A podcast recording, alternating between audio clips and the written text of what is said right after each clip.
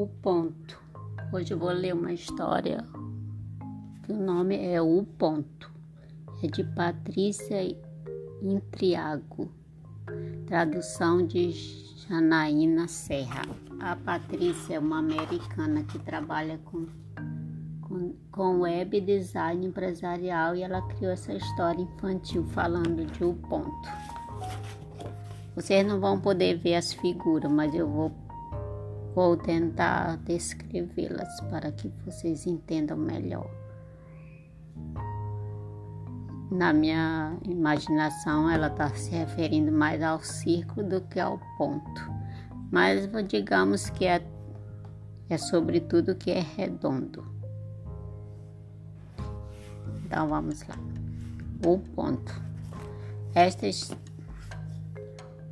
ah, o texto é ritmado e econômico, digamos, frases curtas e formas circulares que expressam relações opostas no espaço do dia a dia. Resumindo, esta forma redonda está em muitos lugares, é só ter um pouco de atenção. O texto fica mais interessante quando podemos ver os diferentes pontos que a autora fala. Só então podemos ter uma ideia do que ela quer dizer mas vou tentar mostrar com as palavras os desenhos e suas formas que foram desenhadas por ela também. Começa com o ponto, que é amarelo, como se fosse o sol, ou seria a atenção no sinal de trânsito, ponto de que no caso é ponto de parada.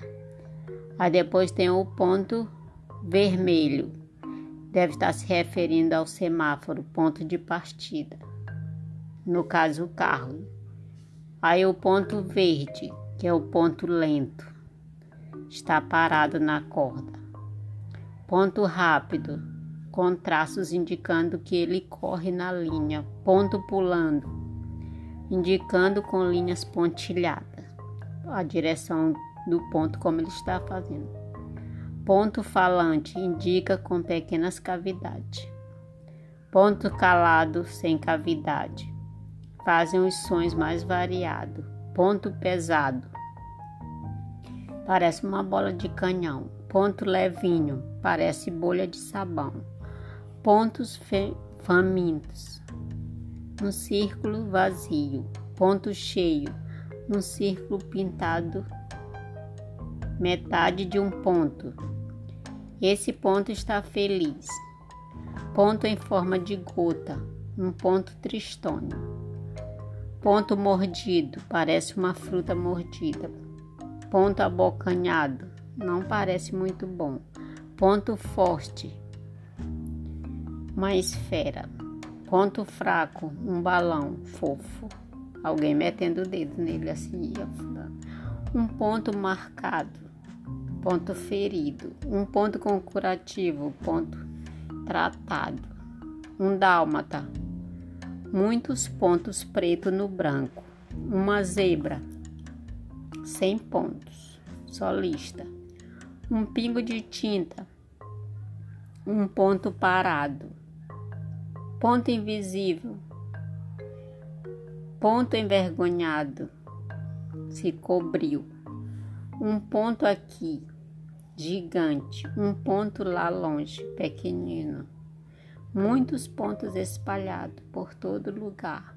Bravo, branco no preto.